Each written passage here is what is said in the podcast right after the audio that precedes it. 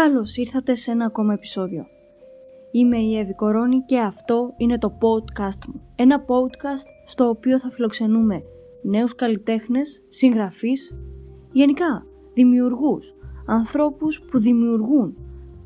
Άνθρωποι με φαντασία, με όρεξη για δημιουργικότητα, οι οποίοι μέσα από τη δουλειά τους έχουν κάτι να μας προσφέρουν. Κάτι καινούριο να μάθουμε, κάτι να ακούσουμε, κάτι να διαβάσουμε, κάτι να δούμε. Μείνετε ο νέα και πάμε να ξεκινήσουμε.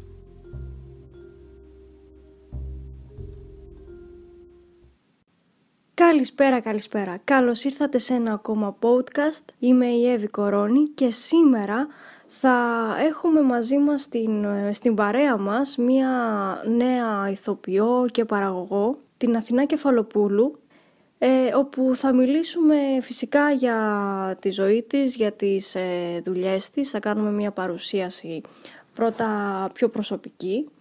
Και στη συνέχεια θα μας ε, παρουσιάσει μία νέα σκηνή θα έλεγα που υπάρχει τους τελευταίους έξι μήνες στη χώρα μας που είναι το Athens English Comedy Club. Το πρώτο και μοναδικό εξ ολοκλήρου αγγλόφωνο comedy club στην Ελλάδα. Ας ξεκινήσουμε λοιπόν.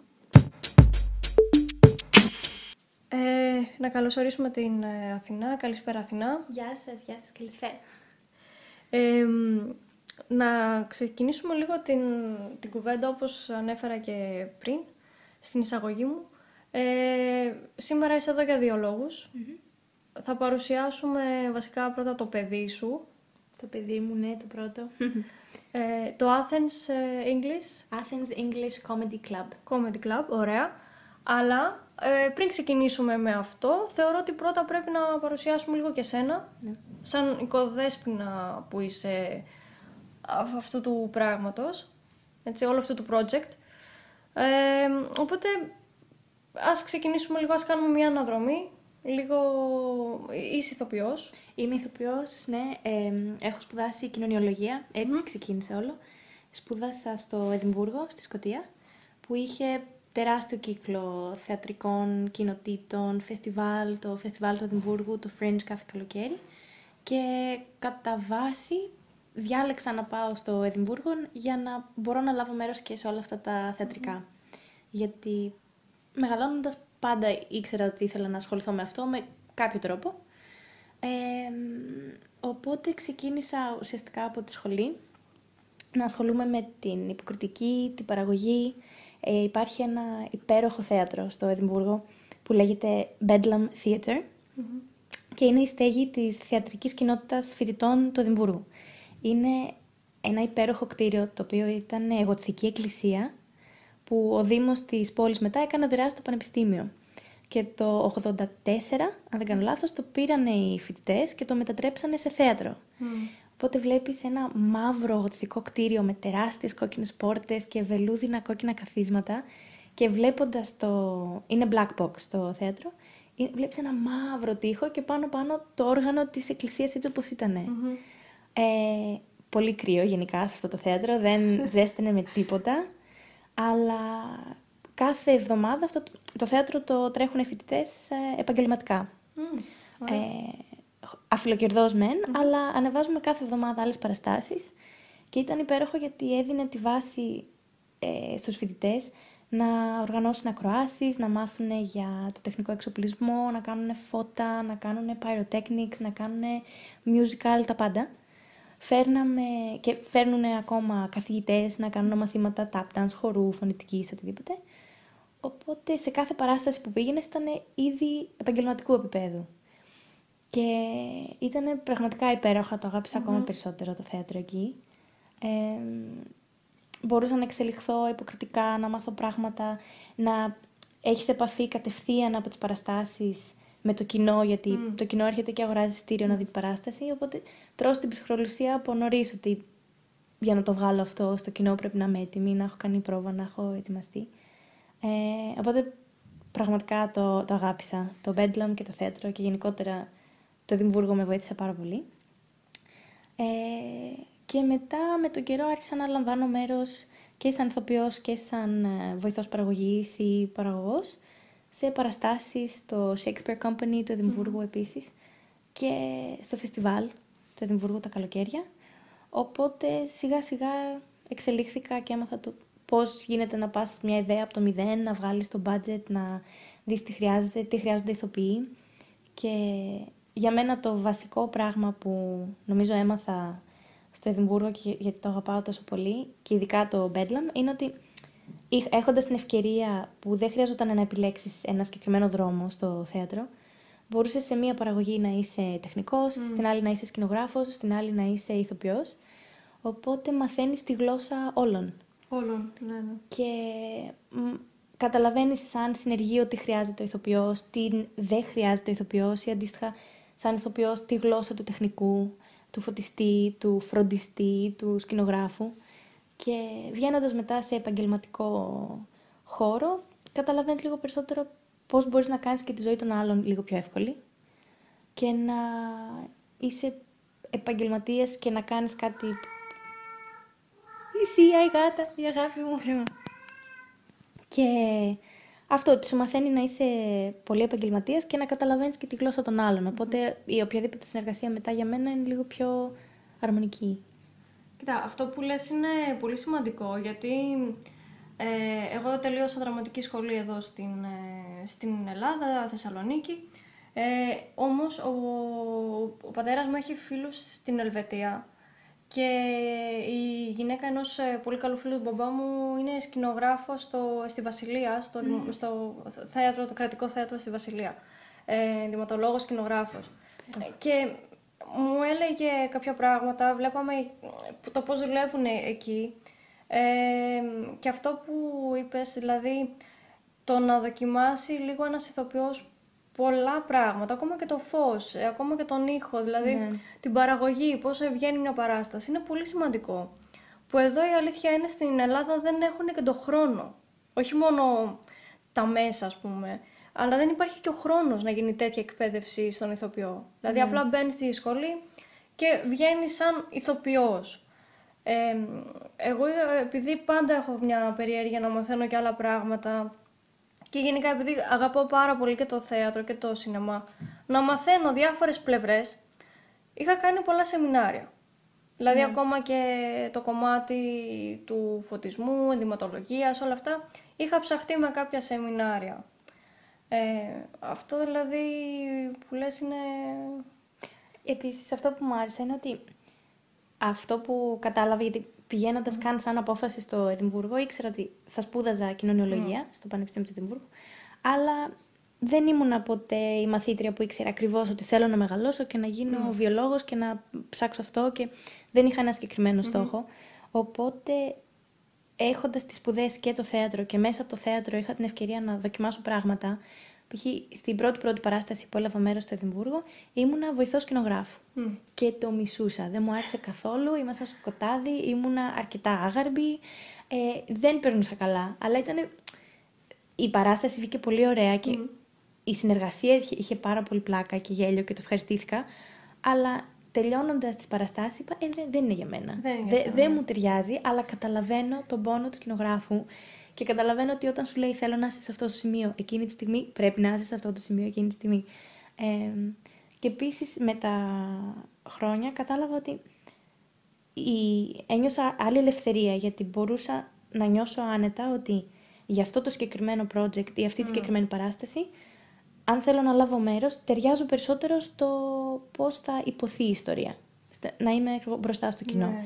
Σε ένα άλλο project μπορεί οι γνώσεις μου και αυτά που ξέρω και ο χαρακτήρας μου να ταιριάζει περισσότερο στο πώς θα έχουν οι ηθοποιοί τα υλικά για να πούνε την ιστορια Και κατάλαβα ότι σαν καλλιτέχνης μπορείς να λάβεις μέρος και να πεις μια ιστορία με τον δικό σου τρόπο χωρίς να είσαι παγιδευμένος στο ότι πρέπει να έχεις ένα συγκεκριμένο ρόλο. Ναι, ναι. Και αυτό ήταν μεγάλη ανακούφιση, ειδικά σε εκείνη την ηλικία που έψαχνα τι θέλω κλπ. Και κατάλαβα ότι μπορείς να πεις την ιστορία με διαφορετικούς τρόπους εμένα το πιο τραγικό στη σχολή είναι ότι όταν είχα, είχα αναλάβει μια φορά να κάνω τα φώτα, χειρισμό σε μια παράσταση φίλων, μέσα στη τριτοετής τώρα στη σχολή. Και εγώ κάποια στιγμή αφαιρέθηκα πραγματικά και εκεί, εκεί κατάλαβα για πρώτη φορά το σημαντικό κομμάτι, δηλαδή ο τεχνικός με τον ηθοποιό Ναι. είναι αδερφάκια, πραγματικά. Ε, τους είχα αφήσει για λίγα λεπτά, ένα λεπτό ας πούμε, ε, μέσα στο σκοτάδι. είχα ξεχάσει να ανάψω το φως και ε, κάποιος, ε, ένας πολύ καλός έτσι, φίλος συμφοιτητής λέει «Ευάκη, το φως». Και εκεί ξύπνησα και άναψα το, Ναι, το ναι, φως. γιατί μιλάνε. Είναι πάρα πολύ διαδραστικό και ο, ο τεχνικός έχει ένα άλλο ένστικτο ότι αν σε ξέρει ή αν έχει καταλάβει πώς λειτουργεί ο ηθοποιός, μπορεί να καταλάβει αν κάτι έχει γίνει λάθος, χωρίς όμως να είναι μεγάλο λάθος τους ώστε να πρέπει να επέμβει, ή αν κάτι απλά έχει κάποιος είτε χάσει τα λόγια του, ή- είτε κάτι δεν πήγε καλά με τα props ή οτιδήποτε, και να κάνει ένα δικό του, μια δικιά του παρέμβαση που να σώσει την κατάσταση χωρίς να φανεί στο κοινό. Εντάξει, το αντίθετο, το, το αντίστροφο το είχα πάθει και εγώ. Δηλαδή, εγώ να παίζω και να περιμένω να ανάψει φως και να μην ανάβει και να είμαι λίγο μέσα στο σκοτάδι. Αλλά ξέρεις τι, πάνω σε αυτό που λες, ε, σίγουρα υπάρχουν άνθρωποι που λένε εξ αρχής ότι εγώ θα ασχοληθώ μόνο με, με υποκριτική και μένουν εκεί. Ε, ή κάποιος άλλος που λέει εγώ θέλω σκηνοθεσία. Όμως ε, θεωρώ ότι έστω και μέσα από μια διαδικασία λίγο μάθησης, αν περάσεις από όλα αυτά τα στάδια, από όλα τα πόστα που υπάρχει γύρω από το θέατρο, γύρω από, το, από τον κινηματογράφο, Ναι.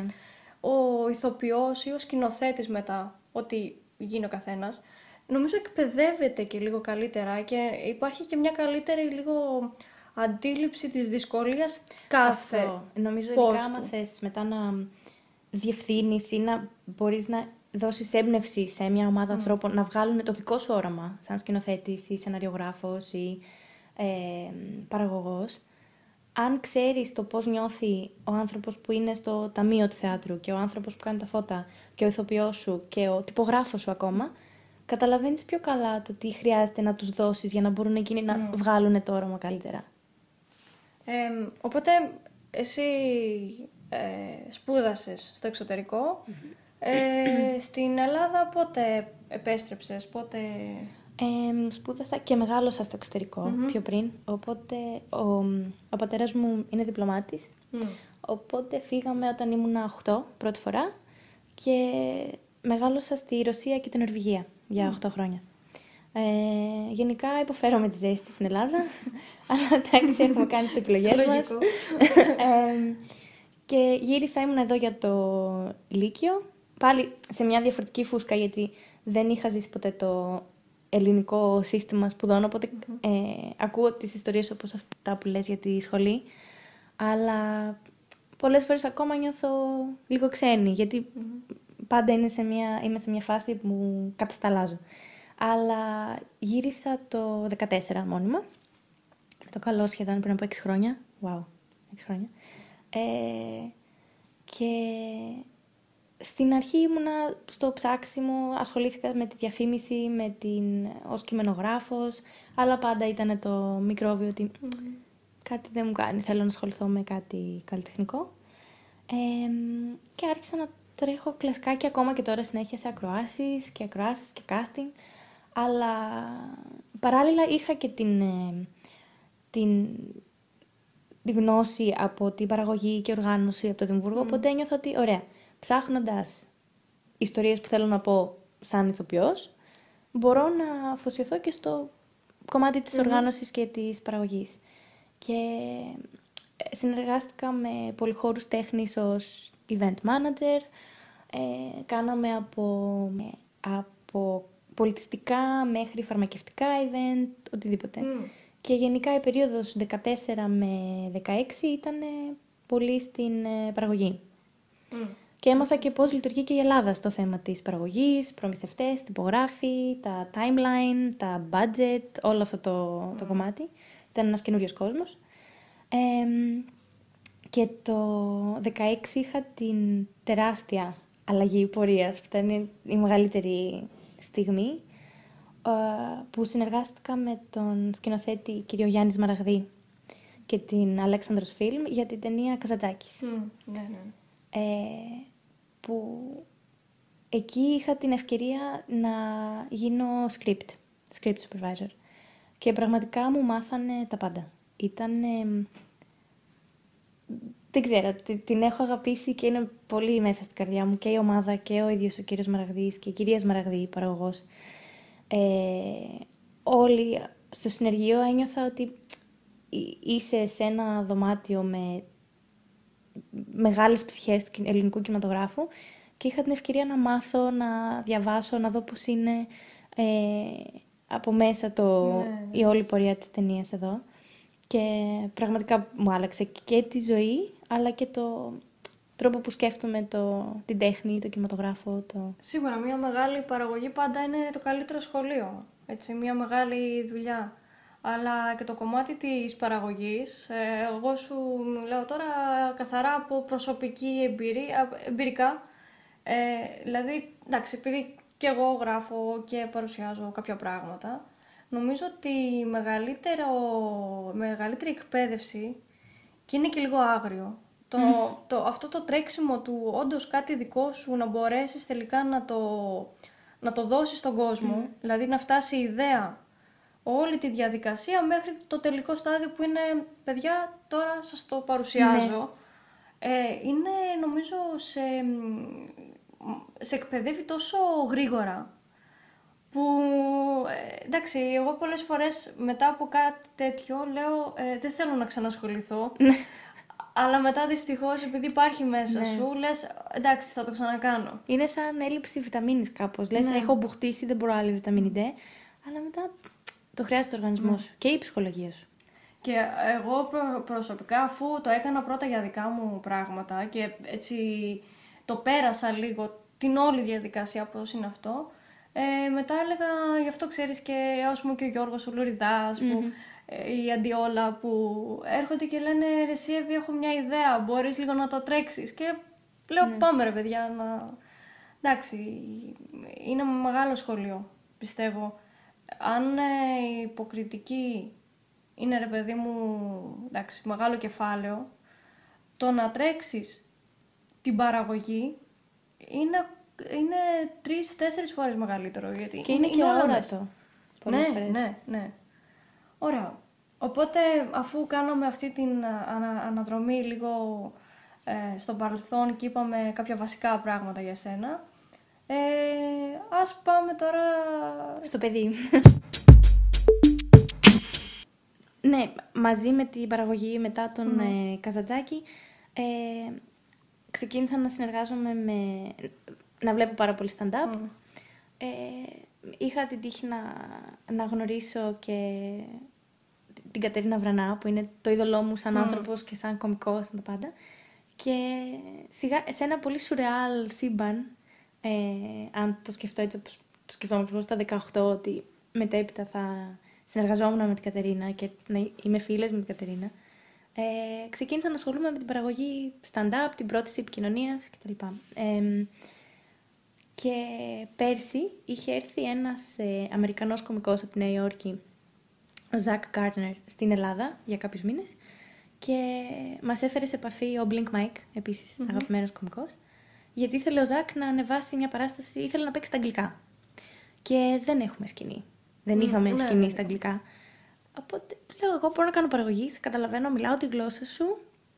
Let's do it. Ωραία. Θα, το, θα κάνουμε μια παράσταση στα αγγλικά. Ε, πήγε υπέροχα. Πήγε υπέροχα, ήμασταν sold out. Mm. Οι κομικοί επίσης οι ίδιοι περάσανε καλά. Είχαμε ε, 10 κομικούς που παίξανε και παρουσίαζε ο Ζακ. Ήταν υπέροχο να βλέπεις έναν επαγγελματία κομικό από τη Νέα Υόρκη και κομικού Έλληνες και πιο καινούριους, πιο έμπειρους επαγγελματίες να έρχονται μαζί και να mm. λες ότι στη σκηνή γίνονται ένα, δεν έχει. Ε, και μετά το ψηλό άφησα σαν σκέψη, αλλά άρχισε να με τρώει μέσα στο καλοκαίρι. Το συζήτησα μετά με κομικούς και φίλους που είναι στο χώρο και λέω, ότι θα ήθελα να υπάρχει αυτό, θα ήθελα να μπορώ να δω stand-up στα αγγλικά στην Ελλάδα ανά πάσα στιγμή. Και γενικά είχε πολύ αγάπη και πολύ θετική έτσι, υποστήριξη. Οπότε έτσι γεννήθηκε το Athens English Comedy Club. Και είναι πραγματικά για μένα ακόμα είναι εξωπραγματικό. Ε, και είναι μωρό ακόμα, δηλαδή είναι κάποιους μήνες. Είναι μωρό, τώρα είναι 6 μηνών, αρχίζει να μπουσουλάει. Ναι, ναι. ε, το, το κοινό το έχει αγαπήσει πάρα πολύ. Έχουμε πολλή υποστήριξη και από φοιτητές, από κομικούς, από κοινό που είναι Έλληνες ή και μη. Ε, Σε παραστάσεις ε, στο αγαπημένο θέατρο Eliart, ε, που το πίστεψε και μας έδωσε το χώρο και γενικά είναι υπέροχη συνεργασία. Ε, το κοινό μας είναι από όλο τον κόσμο. Έχουμε, θεα- έχουν έρθει θεατές από Ιταλία, από Νιγηρία, από Εστονία, από Φινλανδία. Είναι, είναι υπέροχο να, βλέ, να ξέρεις ότι το βρήκανε και ήρθανε και είναι εκεί. Εγώ η αλήθεια είναι ότι όλο κάτι συμβαίνει και ενώ θέλω, γιατί έχω φίλους που είναι φανατικοί της κομμωδίας, ε, το stand-up, ε, δεν έχω καταφέρει, θα έρθω. ε, Όποτε αλλά, θες. ξέρεις τι, εγώ η αλήθεια είναι ότι με αυτό το κομμάτι ε, δεν έχω καταπιαστεί ποτέ. Δε- Δεν έχω έρθει ποτέ σε ε, τουλάχιστον επαγγελματική επαφή. Δεν το έχω προσπαθήσει εγώ ποτέ. Έχω φίλους που κάνουν ε, κομικά, που ασχολούνται με το κομικό αυτό κομμάτι. Ε, και μπορώ να πω ότι δεν ήμουν από τους πολύ φανατικούς που πήγαινα και έβλεπα, δηλαδή θα πήγαινα μόνο σε φίλο, πολύ καλό φίλο. Παρ' όλα αυτά, και γι' αυτό σου πρότεινα κιόλας να κάνουμε αυτή την παρουσίαση, όταν ε, άκουσα και είδα για πρώτη φορά ότι κάνεις αυτό το πράγμα, το, το αγγλικό ας πούμε, stand-up, ε, ενθουσιάστηκα. Γιατί λέω ότι, ξέρεις, ειδικά στην Αθήνα που είναι και η πρωτεύουσα της Ελλάδας, θα έπρεπε να υπάρχει και μια τέτοια δυνατό, ε, δυνατότητα. Δηλαδή έχουμε πάρα πολλούς ανθρώπους από το εξωτερικό, Ναι. Και εξαιρετικούς κομικούς. εξαιρετικούς κομικούς, ναι. Οπότε το Athens English Comedy Club είναι το πρώτο και το μοναδικό. Ναι, είναι, είναι αγγλόφωνο μοναδικό, comedy club. ναι. Και θεωρώ ότι τα τελευταία χρόνια έχει ανέβει το stand-up στην Ελλάδα. Ε, για μένα είναι ο πύχης, το έχω πολύ ψηλά, το αγαπάω Ναι. πάρα πολύ. Γε- και ενώ με την υποκριτική νιώθω άνετα στη σκηνή, το αγαπάω, έχω παίξει σε ταινίες, σε παραστάσεις. Stand-up το είχα από μακριά μακριά. Ναι, Λέω ναι, ότι είναι, είναι άλλο, θέλει άλλη προετοιμασία. Ξέρεις τι, είναι μια πολύ δύσκολη τεχνική. Εγώ δεν, ε, πραγματικά δεν ε, είχα... ε, Η αλήθεια είναι ότι κάποιες φορές κιόλας μπορώ να πω ότι λίγο το, το σνομπάρα, το, το κορόιδευα σε φάση ότι εντάξει μωρέ, οκ. Αλλά δεν είχα δει τους σωστούς Μμμ, κομικούς, Ναι. που είναι πολύ σημαντικό. Γιατί το να πάρει κάποιος ένα μικρόφωνο και να βγει μπροστά στην παρέα του και να αρχίσει να λέει διάφορα ξέρω εγώ, και ανέκδοτα προκειμένου να Καλαμπούρια, ναι. γελάσει, είναι εύκολο. Ε, και αυτό που έλεγα σε φίλους που είναι πραγματικά φανατικοί, δηλαδή κάθε Σαββατοκύριακο πηγαίνουν ε, Μπράβο, παιδιά, μπράβο. και, και βλέπουν. Ε, έλεγα ότι ας πούμε εγώ έχω ένα θέμα λίγο με, τις βρισκε... με τη βρισιά, με τις βρισχές. ναι, ούτε εμένα μου αρέσει.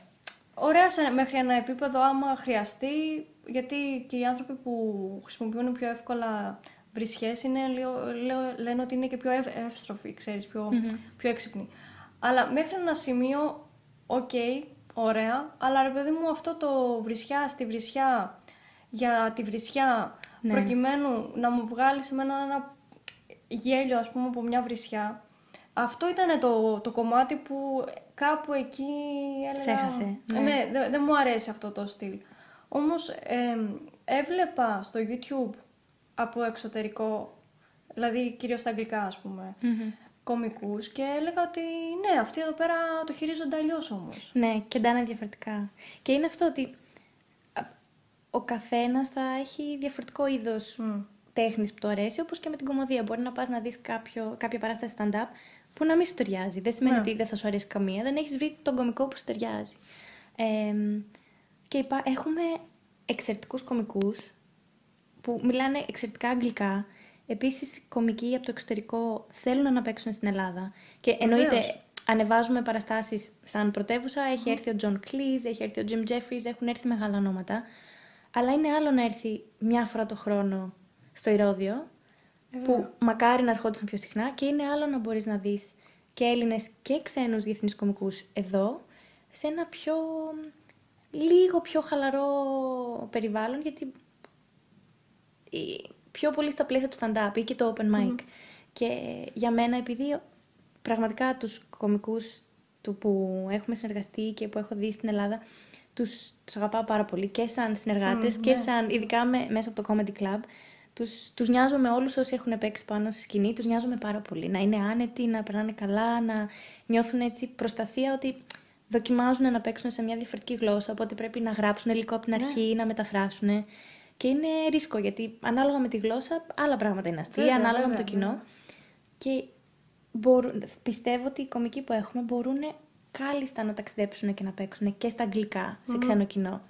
Οπότε το σκέφτομαι ότι η σκηνή του Comedy Club είναι και για ξένους κομικούς να έχουν σκηνή στην Ελλάδα πιο προσβασιμη και για το, τους Ελλ- Έλληνες κομικούς ή ντόπιους κομικούς που μένουν στην Ελλάδα που μπορεί να μην είναι Έλληνες κάλλιστα να έχουν σκηνή, να προετοιμαστούν, να παίξουν, να δουλέψουν το κείμενό τους και να μπορούν μετά να ταξιδέψουν αλλά και για κοινό που ακόμα δεν έχει ασχοληθεί με την κομμωδία αλλά μπορεί η πρώτη του γλώσσα να είναι τα αγγλικά να, να έχει κάπου να παίξει, να Ναι, το ναι, δοκιμάσει, να εξελιχθεί. Ε, πέρα από το κομμάτι όμως ε, της παράστασης, δηλαδή της έκθεσης, ε, έχετε σκεφτεί, επειδή όντως είναι κάτι ε, που γίνεται πρώτη φορά στην Ελλάδα, ο πρώτος χρόνος, ε, πολύ πρωτότυπο, έχει, έχει σκεφτεί ας πούμε να κάνετε ενδεχομένως και κάποια εκπαιδευτικά Βεβαίως, ναι. πράγματα; Ε, ήδη φέτος κάναμε τον Οκτώβριο, Νοέμβριο, λάθος, 1η Νοεμβρίου, το πρώτο μας σεμινάριο κομμωδίας Μμ. με τον Drew Tarvin, επίσης Αμερικανός κομικός από τη Νέα Υόρκη. Ε, και έγινε το πρώτο workshop γραφής Ωραίο. κομμωδίας και ο στόχος είναι να έχουμε σεμινάρια γενικά συχνά μαζί και με τα Ναι. open mic ώστε επειδή δεν υπάρχει ακόμα μεγάλη σκηνή στα αγγλικά, να μπορεί κάποιος που θα παίξει ή θέλει να παίξει να δουλέψει το κείμενό του, να μάθει καινούργια πράγματα, να έρθει σε επαφή με κομικούς, να γίνουν επαφές. Ναι, και ξέρει γιατί το λέω. Γιατί εντάξει, εμένα μου αρέσει πριν να απορρίψω κάτι, πρώτα να μάθω κάτι γι' αυτό. Δηλαδή το stand-up είναι, δεν είναι τόσο. δε- δεν είναι από την Ελλάδα, ήρθε από το εξωτερικό. Είναι κάτι το οποίο. Ε, δεν είναι ας πούμε το αρχαίο δράμα που έχουμε εδώ στην Ελλάδα, είναι κάτι που έχει έρθει από το εξωτερικό τα τελευταία χρόνια. Οπότε θεωρώ ότι το να φέρνεις άτομα από μια χώρα που είναι η πηγή Ναι. ε, είναι ένα πολύ καλό κομμάτι στο να εκπαιδευτούν και άνθρωποι πάνω στο να βλέπουν λίγο ας πούμε, πιο ποιο- ποιοτικό stand-up. Ναι.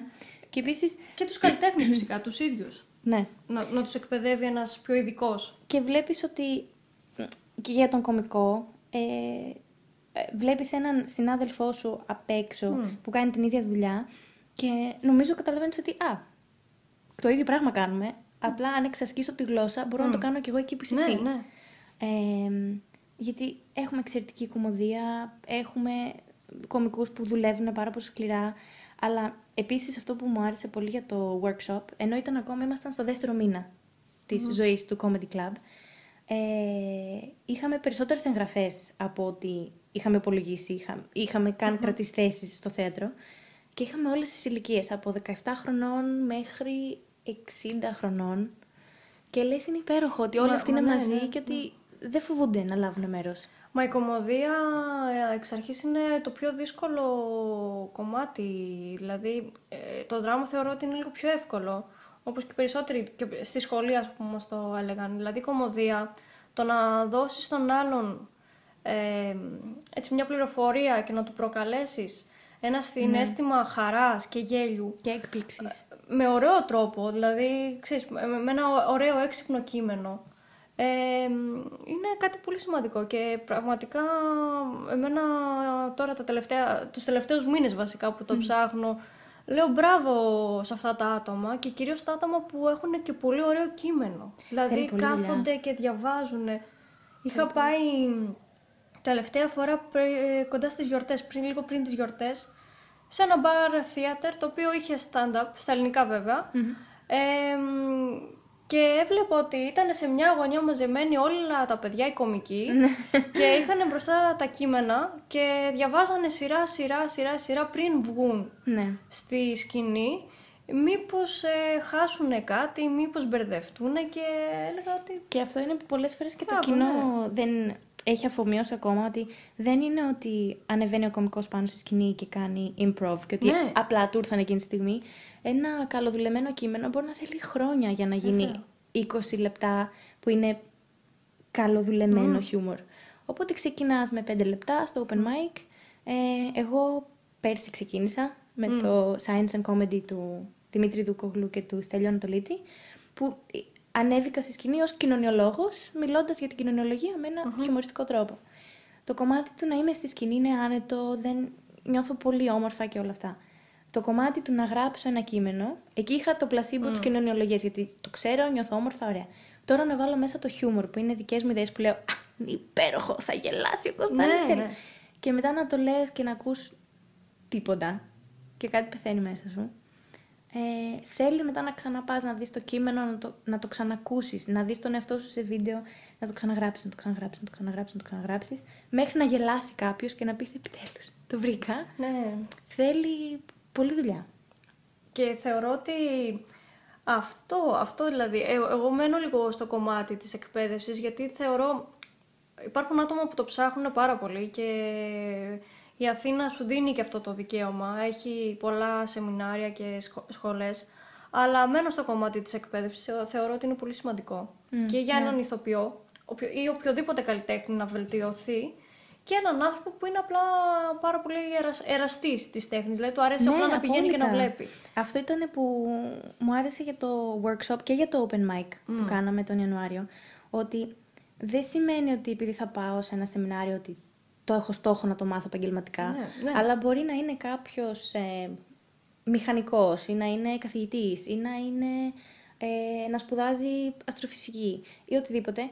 Αλλά να πάρει κάτι από αυτό. Ναι, βέβαια. Και πόσο μάλλον για, και για τους τοπιούς ή για οποιονδήποτε έχει να κάνει με τη τέχνη, το να βάλεις τον εαυτό σου σε θέση να βγεις από την άνεση του αυστηρά δικού σου τομέα και να πεις θα δοκιμάσω αυτό ή θα πάω σε ένα σεμινάριο σκηνογραφίας ή τυπογραφίας ή οτιδήποτε, σε βάζεις σε μια εγρήγορση, κάνεις ένα recalibrate, να πεις ότι μπορώ να ξαναμπω στη θέση που έχω διαλέξει, αλλά με μια πλέον γνώση. Οπότε να μην, να μην μένουμε σταθεροί και να με, μαθαίνεις στην πορεία, για να εμπλουτίσεις το δικό σου Ναι. κομμάτι. Ε, εγώ τώρα που, ας πούμε, ε, γιατί φαντάζομαι και άλλοι ακούνε, που ακου- θα ακούνε τώρα, ας πούμε, την εκπομπή, ε, ε, φαντάζομαι ότι μπορεί να μην ξέρουν τόσο καλά, δηλαδή να είναι λίγο μπερδεμένα στο μυαλό τους σε φ- βάση την, το stand-up. Ε, είναι πιο πολύ βιωματικό, δηλαδή αυτά που... Γιατί πολλές φορές μπερδεύομαι, είναι αυτό που λίγο χάνεσαι. Δηλαδή βασίζεται πιο πολύ σε κάτι δικό μου που μπορεί να το πέρασα ή σε έναν φίλο που κάτι άκουσα, ας πούμε, μπο- μπορεί να το πέρασε. Και εγώ μετά παίρνω το σοβαρό κομμάτι, ας πούμε, της ιστορίας αυτής. Και επειδή έχω αίσθηση του χιούμορ, το διωγγώνω και το παρουσιάζω με μια έτσι πιο κομική μορφή. Είναι κάτι τέτοιο ή είναι τελείως φανταστικό, ας πούμε; Μπορεί να είναι και κάτι... Νομίζω αυτό Έχει να νομίζω κάνει μπορούν πιο επαγγελματίες Ναι. κομικοί να το απαντήσουν καλύτερα, αλλά αυτό που έχω καταλάβει εγώ τουλάχιστον από τη δικιά μου οπτική ματιά, είναι ότι είναι ανάλογα τον κομικό, είναι ανάλογα το, τον άνθρωπο και επίσης π.χ. ο Χριστοφορίδης, ο Δημήτρης Χριστοφορίδης σε μια συνέντευξή του πριν κάποια χρόνια είχε πει γράψε για αυτό που σε κάνει να θυμώνεις. Γιατί είναι πολύ μέσα σου και ο θυμός είναι πολύ ομός Ναι, ναι. και μπορεί να βγει σε άσχημο τρόπο, αλλά αν το πάρεις και το κάνεις κομμωδία και εσύ το αλλοιώνεις μέσα σου και το επεξεργάζεσαι και μοιράζεσαι τον πόνο σου με κάποιον που αντίστοιχα θα το έχει σκεφτεί και ο ίδιος ή η ίδια. Ε, άλλοι μπορεί να γράφουν κομμωδία για πιο σουρεάλ, υποθετικά Ναι, πράγματα. Άλλοι να μιλάνε για, για, όντως για αλήθειες δικές τους. Ε, οπότε νομίζω είναι 50-50, ανάλογα Ναι. τον, τον καλλιτέχνη που το γράφει. Εντάξει, νομίζω ότι γενικά ό,τι έχει να κάνει με το κομμάτι γραφής, όλα αυτά τα στοιχεία παίζουν. Δηλαδή, είτε γράφεις ε, ένα ποίημα, είτε γράφεις ε, μια κομμωδία, είτε γράψεις ένα σενάριο κινηματογραφικό πιο δραματικό ενδεχομένως. Όλες οι μορφές, ε, ξέρεις, ε, παίζουν ανάλογα με το που θες να πας και το ύφος σου κιόλας. Δηλαδή, Ναι. όντως, κάποιο μπορεί να είναι μόνο στο σουρεαλιστικό κομμάτι. Απλά εντάξει, αυτό το είχα λίγο απορία, γιατί ξέρεις, το συζητούσα και με άτομα που και αυτά δεν είχαν πολύ επαφή με το συγκεκριμένο κομμάτι. Και λέγαμε τώρα αυτό, ε, επειδή μου είναι κάτι το οποίο ο άλλος το έχει ζήσει και επειδή μπορεί να έχει και το χιούμορ πολύ έμφυτο μέσα του, μπορεί και το παρουσιάζει με αυτή τη μορφή, είναι κάτι το οποίο μπορεί να είναι και τελείως, ξέρεις, Άλλο. Ναι. Νομίζω είναι και όλα στο τι ό- όσο πιο πολύ το νιώθεις, άμα α, και στο θέατρο και στην, ε, ε, στον κινηματογράφο, στην τηλεόραση, αν σαν κοινό νιώσεις ότι αυτός που σου παρουσιάζεται όντως έχει νιώσει αυτό που σου λέει, Καλά, ναι, ναι, ναι, σίγουρα. το νιώθεις και εσύ πιο πολυ Οπότε αν, π.χ. εμένα τώρα το πρώτο μου δεκάλεπτο στην κομμωδία, Μμ. στο σταυρό, ε, έχει να κάνει με την κοινωνιολογία. Ναι. Γιατί την αγαπάω, την καταλαβαίνω, τη διαβάζω, οπότε ε, εκεί νιώθω μεγαλύτερη ασφάλεια να πω ότι θα γράψω για κάτι που ήδη ξέρω και έχω το επιπλέον layer ότι προσπαθώ να το γράψω με αστείο τρόπο. Ναι. Ε, αν είναι κάτι το οποίο είναι μέσα σου, θα το βγάλεις και με άλλη, ε, άλλη αγάπη και όλας επειδή θέλει πολλές ώρες και μέρες και μήνες να, γ- να ξαναδουλέψεις το ίδιο κείμενο ξανά και ξανά και ξανά, άμα είναι ένα θέμα το οποίο όντως σε καίει, Μμ. αυτή η δουλειά θα βγει λίγο πιο εύκολα γιατί λες αυτό με νοιάζει, θέλω να το πω. Ενώ όπως π.χ. τα λεωφορεία, δηλαδή μπορώ να σου μιλήσω για τα λεωφορεία και το πόσο Καλά, θυμώνω ναι, και ναι, ναι.